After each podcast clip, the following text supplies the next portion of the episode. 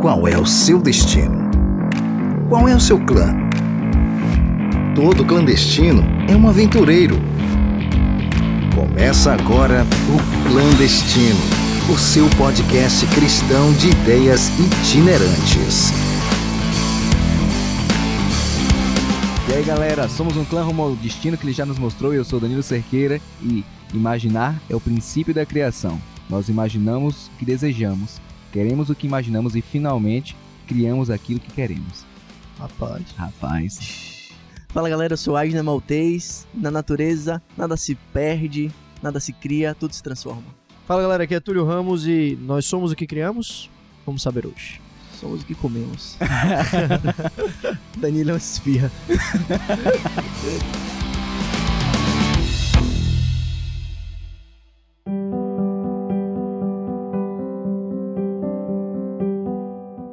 gente fala de criatividade, a gente pensa em dons e aí fica sempre aquela, aquela máxima.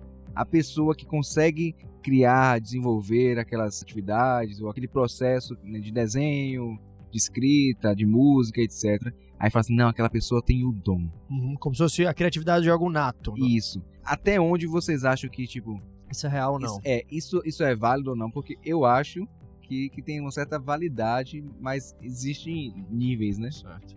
Eu penso o seguinte, é, eu já vi alguns especialistas comentando de que quando a gente está na infância ali, numa idade mais tenra, a gente tem uma criatividade ou uma liberdade criativa, a gente pode chamar assim, mais aflorada. E você vai ficando mais velho, vai ficando mais sério, vai Vai entendendo inibindo, né? vai inibindo, vai entendendo que a vida adulta é engordar e pagar boleto. E aí você vai se afastando de tudo isso. Mas eu penso que, assim, de uma maneira geral, e agora eu vou falar assim, baseado na minha própria experiência, eu me deixo ser livre, sacou? Pra errar. Eu acho que Aham. o, o grande lance é esse, é o, é o medo do erro. Isso faz com que a gente acabe sendo muito óbvio e pouco inovador no- nos nossos processos de criação. Mas eu penso que qualquer pessoa tem capacidade criativa. É bem verdade que, como para qualquer área, você vai encontrar pessoas que têm mais facilidade nesse processo, conseguem fazer links e, e têm mais insights para tornar isso real, né? Essa, essa proposta criativa, essa proposta inovadora. Eu tenho uma visão um pouco pessimista disso. Como sempre, vai. vai. É bem verdade que a gente tem uma visão muito pessimista De tudo. sobre isso. Então, Cara, eu, eu, eu acredito que a gente não cria nada, velho. Eu acho que todo o nosso processo criativo, ele tem referência, sabe? sim, mas uma coisa não anula, né, cara? Acho que sim, velho. Não, entendi. Você quer dizer assim, criar do zero, né? Nada é criado do É, zero, eu sabe? acho que é verdade. Eu acho que é um processo de quase que de curadoria, né? Você sai pegando as suas várias referências e vai montando o Frankenstein, é isso? Como uma coxa de retalhos, né? É, isso remota até aquele Eu Robô, né, do Isaac Asimov, ele fala sobre isso, né, o que que distingue o ser humano como indivíduo racional e tal, e entra essa questão do, do processo de criação. E aí, né, eu lembro que no filme retrata isso também, né, o Will Smith lá de frente com o robô, Sim. Aí dando aquela pergunta lá, ele fala assim: Você pode compor uma música? Você consegue pintar um quadro? Aí o robô olha pra ele e fala: Você consegue? Aham. Entendeu? Demais, é. Então, entra nesse, nesse, nesse bolo aqui, né? Sobre o que, até onde vai esse processo de criação, né? Que a Agnes é pessimista nesse ponto, mas independente de eu não poder compor uma música, a- até o, desde o fato de apreciar a música, mas de eu pegar uma música clássica e transformar ela em um outro estilo, transformar ela num, num hip hop. é por criação. exemplo, criou, é sim. claro, mas por exemplo, você tá falando de arte, né? Pra galera que não, não tá nos acompanhando e ainda não ouviu, a gente tem um episódio chamado Telas, que fala um pouco sobre arte também. É, quando a gente vai olhar especificamente pra questão artística, é bem verdade também que há quase que um padrão do que é louvável, admirável ou não, né?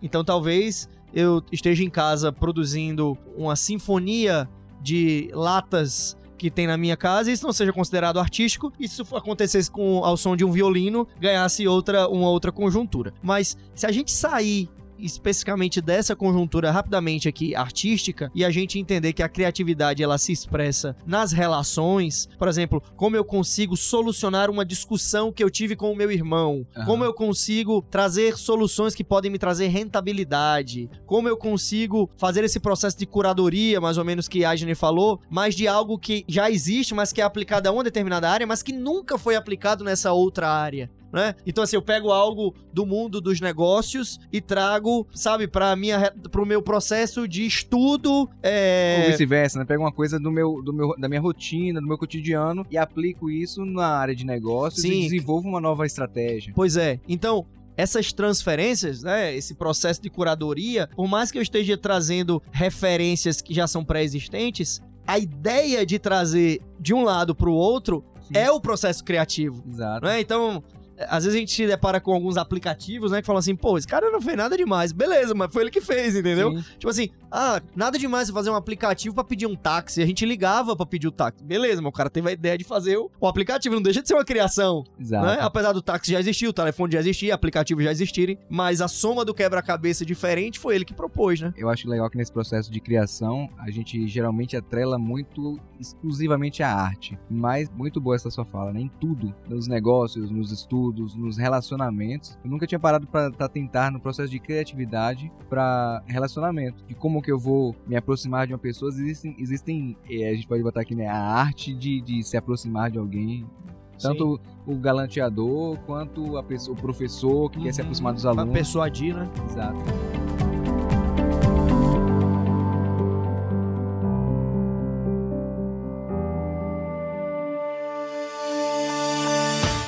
Considerando que Deus, ele dotou a gente de inteligência, do know-how, e a gente é capaz de usar isso, não é? Então, entendendo que nosso processo criativo é uma dádiva de Deus, as coisas que a gente cria também são derivadas dele.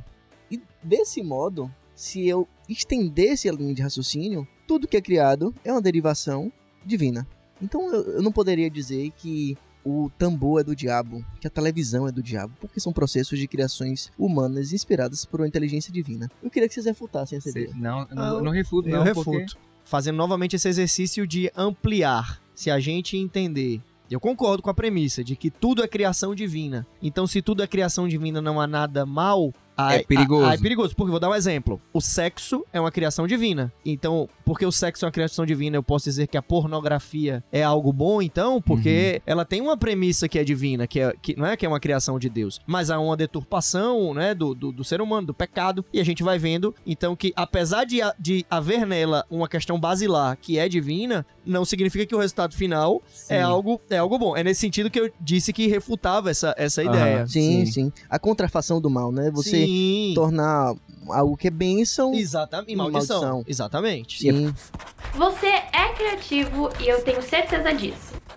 É, me veio à mente também uma questão do mundo dos negócios, por exemplo. Aham. É, certa feita eu vi uma explicação sobre o que seria algo inovador. Inovador é quando você utiliza a criatividade para trazer solução para um problema existente, certo? Sim. Porque você pode ser alguém criativo, mas as propostas que você traz, elas não trazem soluções, só trazem novas roupagens. Então tava dando certo assim, e você tá me dando uma nova proposta que também dá certo. Beleza, show de bola. O que é importante até no processo de, de renovo, Sim. porque senão fica sempre aquele mesmo. Sim, sim, sim, sim. Mas a ideia da inovação, de ser inovador, é quando você usa a sua criatividade para propor algo que estava sem solução ainda. É, eu li um livro chamado Design Thinking, do criador de, de uma agência que tem lá no- na Califórnia chamada IDEO. Sim. E eles ficaram responsáveis por, pasmem, por criar o mouse. Uhum. E aí tem um capítulo que ele vai descrevendo a questão do processo de prototipagem, né? Que eles pegavam, pegaram uma caixinha, como se fosse uma, quase que uma caixinha de fósforo, assim, um pouco maior, e aí fizeram um furo, botavam uma bolinha de gude, e tentando que eles fazem esse processo de prototipagem até chegar no, no alvo. E, assim, às vezes a gente pensa assim, cara, eu não consigo imaginar, quer dizer, hoje a gente consegue imaginar, mas como era conceber, né? a não existência, tipo assim, como assim não existia o mouse, sacou? Uhum. Então chegou num momento que precisava do mouse. É igual hoje você perguntar pra uma criança de 6, 7, 8, 9, 10 anos, pra ela é difícil imaginar um celular que não seja touch, Sim. porque ela nasceu nessa geração. Então você pega uma criança, eu já vi, já vi com parentes mesmo essa experiência de pegar um celular, por exemplo, minha irmã, minha irmã tem 10 anos, eu me lembro ela com uns 5 anos pegando meu celular e colocando a senha do celular da mãe dela e dizendo assim, tá quebrado, tá quebrado, né? Porque o celular não abria porque ela achava que a senha era a mesma pra todos. Ou ela pegando um celular com, tipo, um BlackBerry, né, que, que tem a- As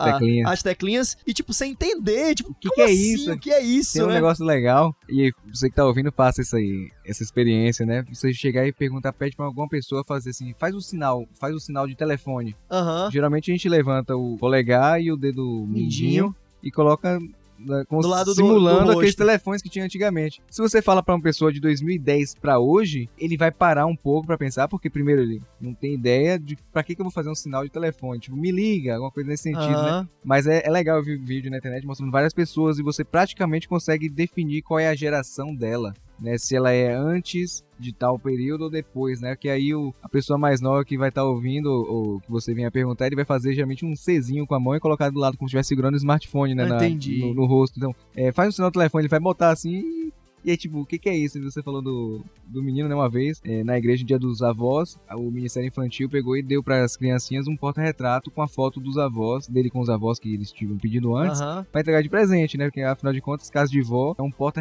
é um grande Aham, porta-retratos, uma né? grande galeria. É. E aí, o, o menino segurando, só que a avó dele morava em outro estado, né? Aí eu falei, eu queria ver o que é, pai. Abra. Aí ele abriu assim, viu a foto e fez, ah, eu acho que tinha uns três anos. Aí ele ficava passando o dedo na, no porta-retrato, querendo passar a próxima foto. Pra próxima Já vi, cansei, cadê as outras? Aí fez, ah, aí jogou assim no, no- no Ah, banco de lado. assim, e acabou, não, não presta. Sim. Então é, é interessante esse processo de, de de conceber, mudança, de das inovação, mudanças, e aí a criatividade, ela se demonstra de outras maneiras. Talvez se há anos atrás a gente dissesse que um- uma pessoa super criativa seria um grande criador de aplicativos, isso não faria talvez sentido pra nós. É, a gente pensaria em alguém criativo, alguém que desenha, necessariamente isso. Não que não seja mais, mas você percebe então que as ideias e aplicações criativas, elas se ampliam pra outras áreas, né, cada vez mais. A Edna falou sobre o pessimismo dele, que nada se cria, mas o exemplo do mouse é sensacional. O que, que era um mouse antes do mouse existir? Nada. Nada. E tem uma criação que realmente. E tablet e tal. e claro, tantas- o cara que Sim, construiu, novas ele tecnologias, né? prototipou com vários com Tanto é várias referências. O nome é rato.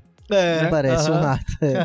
Então existe, existem as referências. Eu perguntei no começo sobre a criatividade, o processo criativo, porque eu tenho. Quem me conhece sabe que eu gosto de desenhar e tal, eu gosto de várias coisas nesse, Por nesse sinal, sentido. é o Dan que faz todas as artes do podcast. Exatamente. A gente Podem tem um, falar com o Danilo, ele é. Se você quiser, um, sei lá, o desenho da sua mãe, pode pedir. Pode pedir. Agora chega- já vai de graça aí. que ele desenha de graça. Natal, tal, pode fazer sua mãe em grafite, assim, sabe? Agora, lembrando que eu também não, não- não uso só e a gente entra naquele processo de copyright, né, de criação, que eu pego algumas artes, por exemplo, na capa passada foi uma arte do Banksy, lá do, do Sou Clichê, o nome da arte, né? Eu peguei só a parte do clichê dei uma, e alterei um pouquinho. Então, até onde vai esse limite da, da arte, Sim. nesse processo. Mas o que eu ia falar a princípio é sobre aquela condição, né? Eu falei, eu gosto de desenhar, então pra mim sempre foi muito. Eu consigo olhar no papel e, tipo, não eu não sei explicar como é, mas eu consigo, assim, tipo, a questão de eu conseguir produzir, vou fazendo uns riscos que pra mim é tão simples, tipo, ah, eu quero desenhar um olho. Vou lá, faço o formato e desenho. E pra mim, Ele tá Mais falando isso novo. desenhando um olho. Mas sim. Ele tá desenhando. e pra mim mais novo, eu olhava as pessoas eu achava que todo mundo era assim. E aí entra naquele ponto Aí você também. vê o cara desenhando um cara de palitinho, aí você disse assim, Por que você que ele tá fazendo frustrado. É, não, assim, por que, que ele. Aí fala, fazendo desenho, aí o pessoal fazendo aula de arte, ah, e fica, pô, isso é tão. Aí entra a questão de coordenação motora, desenvolvimento pessoal. Os vários tipos de inteligência. Exato. E aí chega no, no ponto que eu quero chegar. Quando a, pessoa chega e fala assim, ah, mas você acha que eu cheguei aqui é mágica? Tipo, já nasci sabendo fazer isso? Não, existe um sacrifício no processo de criação e algumas pessoas aplicam seu tempo, suas vontades em outras coisas e outras naquele tipo de coisa. Aí ele olha para onde ele não aplicou e fala: "Ah, é muito fácil para ele porque você tem o dom". Então, onde é que distingue aqui o dom de treino, de capacitação, desenvolvimento? É, Ou não, distingue? Sim. Não, cara, no esporte a galera sempre dá o velho exemplo basicão do Messi e do Cristiano Ronaldo, né? De que o Messi seria o cara que, que tem o dom, né? E o Cristiano o cara que desenvolveu e que é, ninguém sabe se é lenda, mas que é conhecido por ser o primeiro a chegar nos treinos, Ele é um o robôzão, último, né? o último a ir embora dos treinos, a época aqui no Rogério Ceni, né, quando ainda tava atuando, Aham. que ele tinha que fazer os treinos de goleiro, e aí depois terminava o treino, todo mundo ia pra casa, ele ficava treinando as faltas, é, para poder Sim. bater falta e O tal. Michael Jordan tem uma história dessa também. Sim, treinando arre- arremesso. Arremesso. O, o Stephen Curry, mais atual, mesma coisa. E naquela velha, naquele princípio de que o esforço ele vai gerar resultado naturalmente, né? É, a gente vai ficando mais expert na mecânica, do movimento, ou de qualquer coisa do tipo. Se aplica de maneira muito forte nos esportes, na música, na arte de uma maneira geral. E eu penso que isso faz todo sentido. Mas penso que esse processo ele vai acontecer com maior ou menor facilidade e ele vai ter destaque em algum aspecto ou menor, também tem a ver, eu acho que é uma mescla, né? Com esses talentos, esses dons que nós três aqui entendemos que é Deus quem dá esse talento, essa capacidade criativa. É, esse é um ponto, né? Que se a gente não usa, não desenvolve aquele dom, aquele talento, a gente tá enterrando e a gente perde. E tem referências também, porque eu acho que pode haver até uma hereditariedade. Eu cresci, a minha mãe também desenhava, Aham. pintava. Eu via ela fazer painéis de congresso que ela desenhava num, em tecido para estender na, na frente da igreja um, um Jesus enorme, assim, bem, bem, bem bonito Cara, eu tal. sinto isso também. É, eu, eu sinto isso também, essa coisa meio que hereditária, assim, sabe? Aham. Por exemplo, minha família, meus tios, primos, meu pai, minha mãe, todo mundo é extremamente relacional, assim, sabe? Tipo assim, você chega num lugar, rapidamente, quando você menos presta atenção, tá meio que todo mundo ao redor. Sabe aquela pessoa que atrai as Sim. pessoas ao redor, tá sempre no meio, falando. Isso acontece muito comigo e eu vejo que acontece muito com meu pai, com a minha mãe, com... Então, parece meio que um... um- Na minha visão, é um dom também, né? Que E o de- processo de aprendizado associado. Exatamente. Que você faz, assim, sem...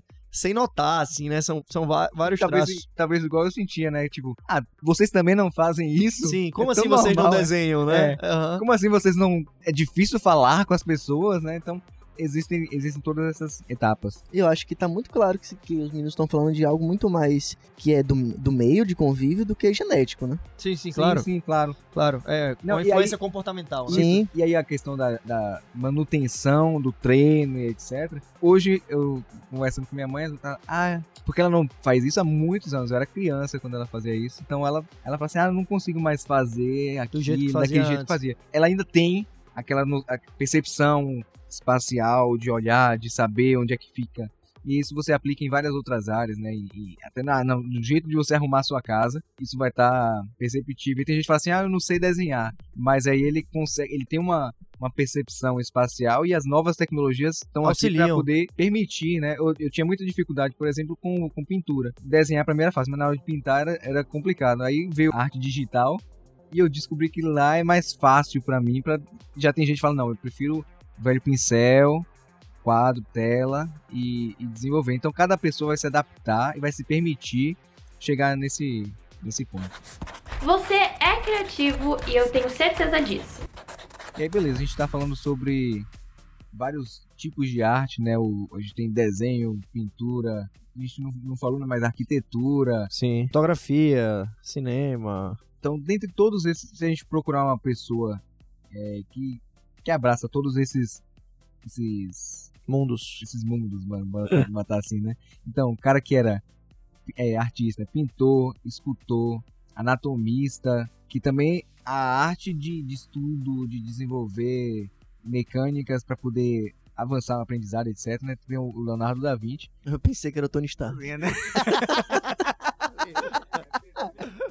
Então, pronto, ele- traz todo esse, esse arcabouço que a gente tem. Ele é famoso pela Mona Lisa, que é ovacionada mundialmente. é- Mas onde é que eu quero chegar? Naquele, naquele momento, mais do que hoje, a gente tinha um- uma dedicação para as artes da igreja. Sim. né? Então você tem pessoas aclamadas hoje, até hoje, no meio artístico, como pintores, escultores, que pintaram, por exemplo, o teto da Capela Sistina, né? Michelangelo. Michelangelo. Aí você tem Grande.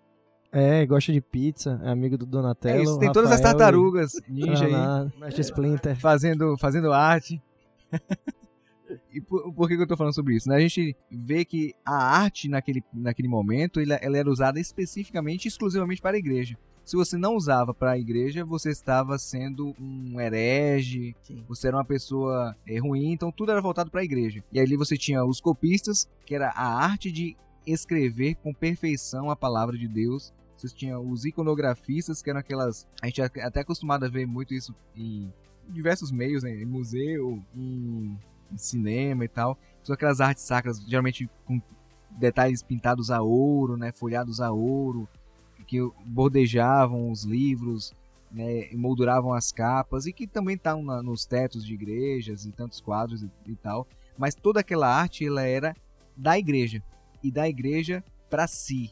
Ela exaltava a pessoa de Cristo e para que você tivesse a contemplação da igreja.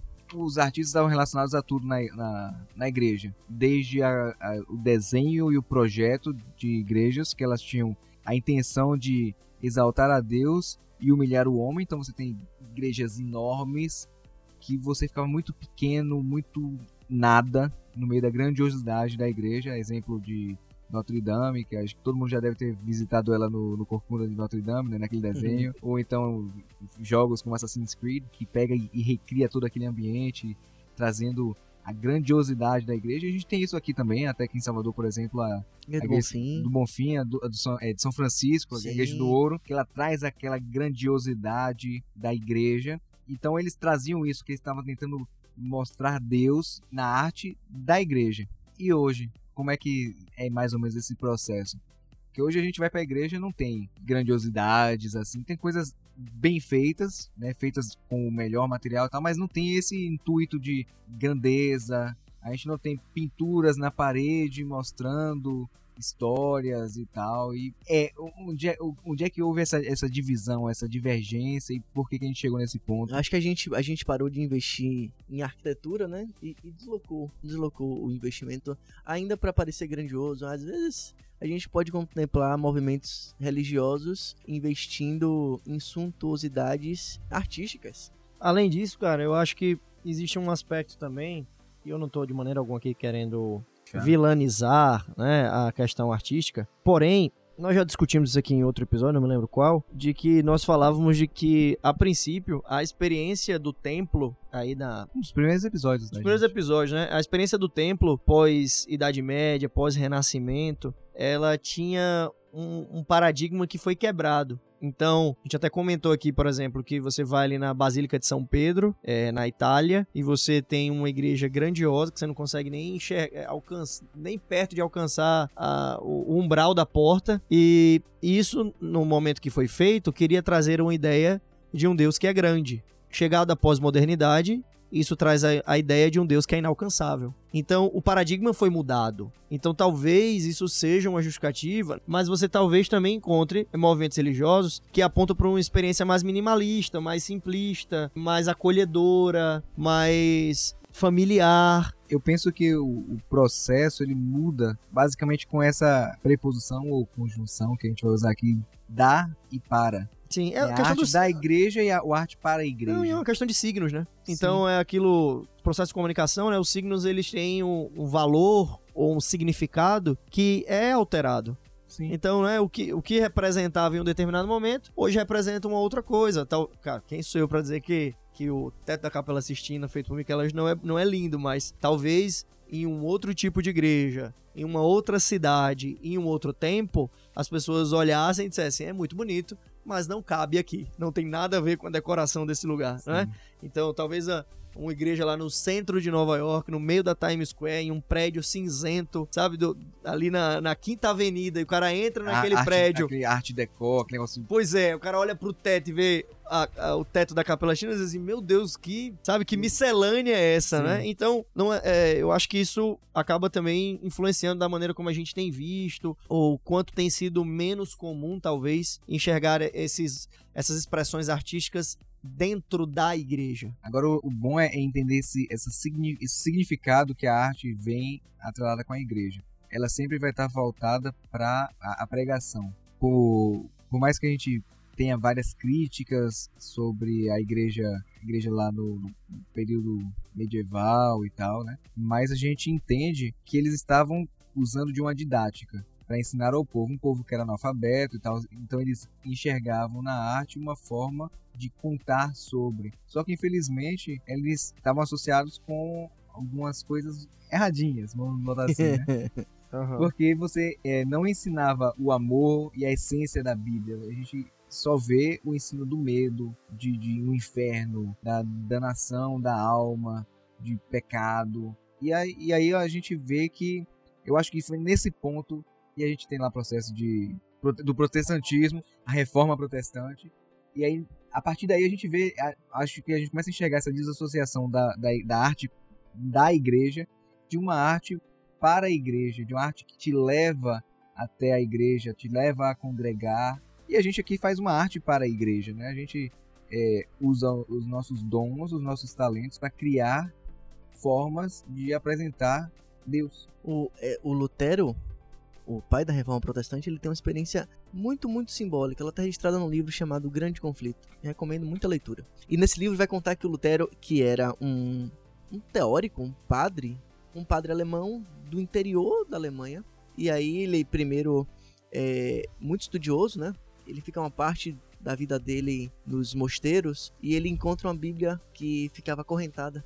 E ele ia todas as noites para lá e acendia a vela dele e começou a estudar aquele livro. E o Lutero foi crescendo em conhecimento bíblico, teológico, até que ele vai até o Vaticano. Imagina com a viagem é, da Alemanha até a Itália, naquela época, era uma viagem considerável. Nem, nem tinha, né, na época, Vaticano, assim, como Estado, ainda era, um, ainda era Roma, né? Era Roma, exato. E aí o Lutero chega lá e ele vê a suntuosidade de Roma, a suntuosidade é, já da Basílica de São Pedro. Que estava em construção. Que estava em construção. E ele olha tudo aquilo, todo aquele ouro, todas aquelas artes. O glamour. O glamour. E. Tulio gosta, pô.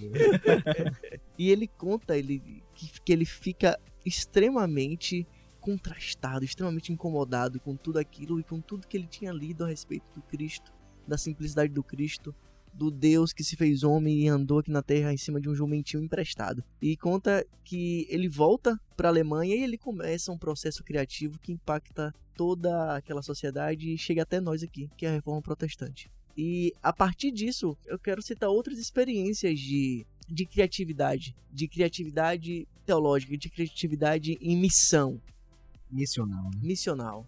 E que sempre tem sido o objetivo, né? Se Deus nos deu o dom para entender, para criar, eu não lembro onde foi que eu li. E aí você que tá ouvindo, se, se souber, comenta lá no, no post desse episódio lá no Instagram, que uma das coisas que diferencia Deus, ou, o homem dos anjos, é essa condição criativa. Porque somos criados à imagem e semelhança de Deus. E um Deus tão criativo e capaz de criar tudo o que a gente vê, todas as coisas mais distintas criaturas que tem desde as profundezas do mar até as alturas dos céus, das montanhas e tudo que cobre vegetação, mineral também, não, não só o vivo, né, mas a parte mineral, a, as esculturas que a gente vê, as cristalizações de metais e como é que se formam os elementos, as substâncias, e quanto mais a gente estuda, a gente mais vai aprendendo quão minucioso é, é, é, é a perfeição da, da mente divina e a gente tem um pouco disso com a gente. Então, a, não lembro quem foi, mais uma vez, mas disse que o que diferencia o homem dos anjos seria a condição de, de criar. De inovar, inclusive, de criar vida, né? O ser humano foi dotado por Deus com a capacidade de criar, gerar outro ser humano. Você é criativo e eu tenho certeza disso. Eu quero trazer três exemplos aqui. Três exemplos de pessoas Fica à vontade. Que, que pensaram fora da caixa, pensaram como é, tratar de Jesus, como falar de Jesus de um modo fora da caixa. O primeiro exemplo, ele, ele é nordestino aqui, em que há mais ou menos 15 anos atrás, duas meninas resolveram dedicar as férias delas para fazer estudos de Bíblia, estudar a Bíblia é, nos, no interior remoto do estado delas. Isso se tornou tão forte Sim. Que hoje a gente conhece como Missão Caleb. E foram por duas adolescentes que começou isso. Para quem não sabe, Missão Caleb é um programa que a Igreja Adventista é, do sétimo dia começou aqui no Nordeste brasileiro. E isso foi se espalhando pela América do Sul e hoje tem em vários países. É um programa que convida adolescentes para fazerem estudos bíblicos junto com pessoas que não conhecem nada acerca da Bíblia. E é um programa bem interessante, acontece normalmente no começo do ano e tal, bem legal. Um outro, uma outra situação é de um, de um fotógrafo. Ele era pernambucano, ele é pernambucano e ele foi construir a carreira dele toda em São Paulo. E esse cara, ele cresceu tanto no, no ramo da fotografia como fotógrafo de celebridades que ele tinha, começou a, a evoluir profissionalmente e tem uma renda mensal de mais ou menos 150 a 200 mil reais por mês. Uau! Fotografando celebridades. E esse cara, ele chegou no nível com a esposa e o filho dele que ele pensou, poxa, mas isso aqui para mim já deu, tá vazio para mim. E ele resolveu voltar para Pernambuco e aí ele se estabeleceu em Recife. E lá em Recife, ele resolveu pegar aquele dinheiro que ele tinha para se sustentar e começar um projeto diferente. E lá em Recife, esse cara ele resolveu fazer um trabalho muito consistente numa comunidade que é uma das maiores comunidades verticais favelizadas da América do Sul, que era um antigo edifício, o edifício Holiday. É, um, é uma favela, uma favela em forma de prédio, um prédio que foi abandonado, foi tomado por ordem judicial. Favela vertical. Isso, uma favela vertical. O que é que esse cara fez ali? Ele começou a fazer o trabalho de tirar fotos da comunidade, de construir memórias da comunidade. Ele começou com, com os líderes comunitários, com os líderes do tráfico ali naquela comunidade. E esse cara, depois de um ano de trabalho, um ano convivendo diariamente com aquele pessoal ali, ele conseguiu autorização para formar o primeiro grupo religioso, a primeira igreja ali Na comunidade. na comunidade do, do Holiday. Foi mesmo? Que massa, bicho. E aí o legal, até pra você que, que acha legal essa questão de fotografia e tal, deixar até uma dica. O que, que diferencia um fotógrafo profissional de mim, de você, que só que tira uma foto, né? Porque assim, tem fotógrafos profissionais fotografando com iPhone. Sim, com né, celular. Sim, sim, sim. E aí, o que que, o que que difere? É justamente isso, a condição de se contar uma história. Toda, toda a composição, toda, toda, toda a imagem registrada, ela tem um intuito e já tem uma história que você consegue olhar ali e perceber isso. Não é simplesmente chegar e tirar uma foto de uma pessoa, mas o que que aquela, o que que aquela cena, o que que aquilo conta. E aí justamente essa faz parte desse processo criativo que a gente é munido. Então, cabe também o exercício. Pode ser que eu não tenha nascido com o dom para tal, mas eu tenho condições que Deus nos dá de desenvolver isso em quaisquer aspectos. E se a gente consegue fazer isso como esse fotógrafo e tantos outros exemplos, sempre existe uma forma que você tem de desenvolver não apenas um dom, um talento que tenha ou alguma coisa que te leve a criar algo, mas é muito legal quando você cria algo e oferece isso para Deus.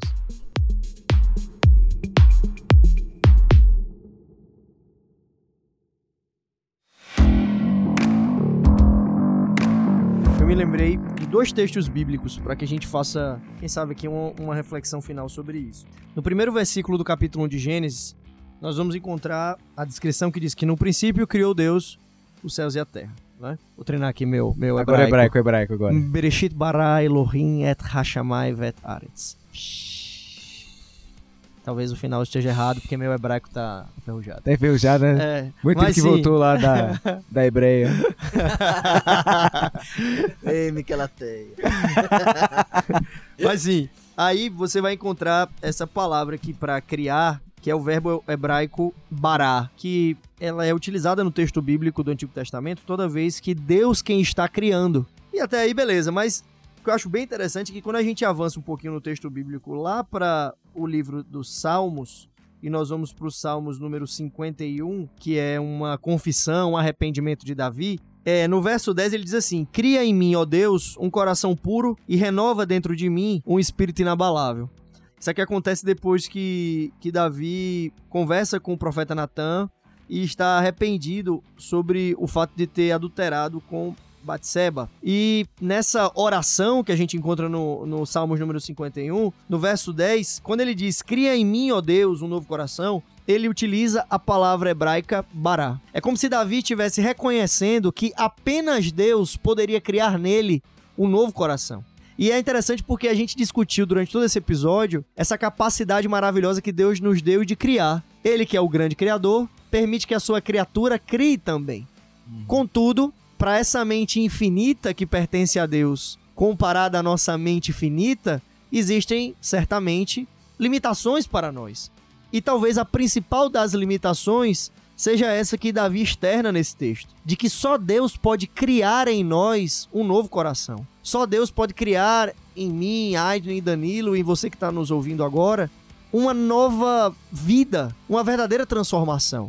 E talvez eu esteja falando com alguém que é bastante criativo, que já viu os seus dons e talentos sendo expressos nas mais variadas áreas, mas mesmo assim tem enfrentado lutas muito grandes, tem enfrentado problemas de caráter que já o acompanham há muito tempo. E eu queria te dizer que Deus, que é o maior dos criadores, quer criar em você um novo coração. Quer te dar uma nova vida, quer te dar uma nova possibilidade, quer mudar os paradigmas e as lentes que você tem usado. Isso não significa que você vai deixar de ser quem você é. Deus não quer que não sejamos autênticos, Deus não quer que sejamos todos iguais. Nós acreditamos em um Deus que é extremamente criativo e acredita piamente na possibilidade de sermos muito diferentes, de termos ideias diferentes, nos expressarmos de maneira diferente. Mas ele almeja para nós um coração puro e santo e um espírito inabalável. E assim como ele fez com Davi, ele quer também criar em mim e você um novo coração.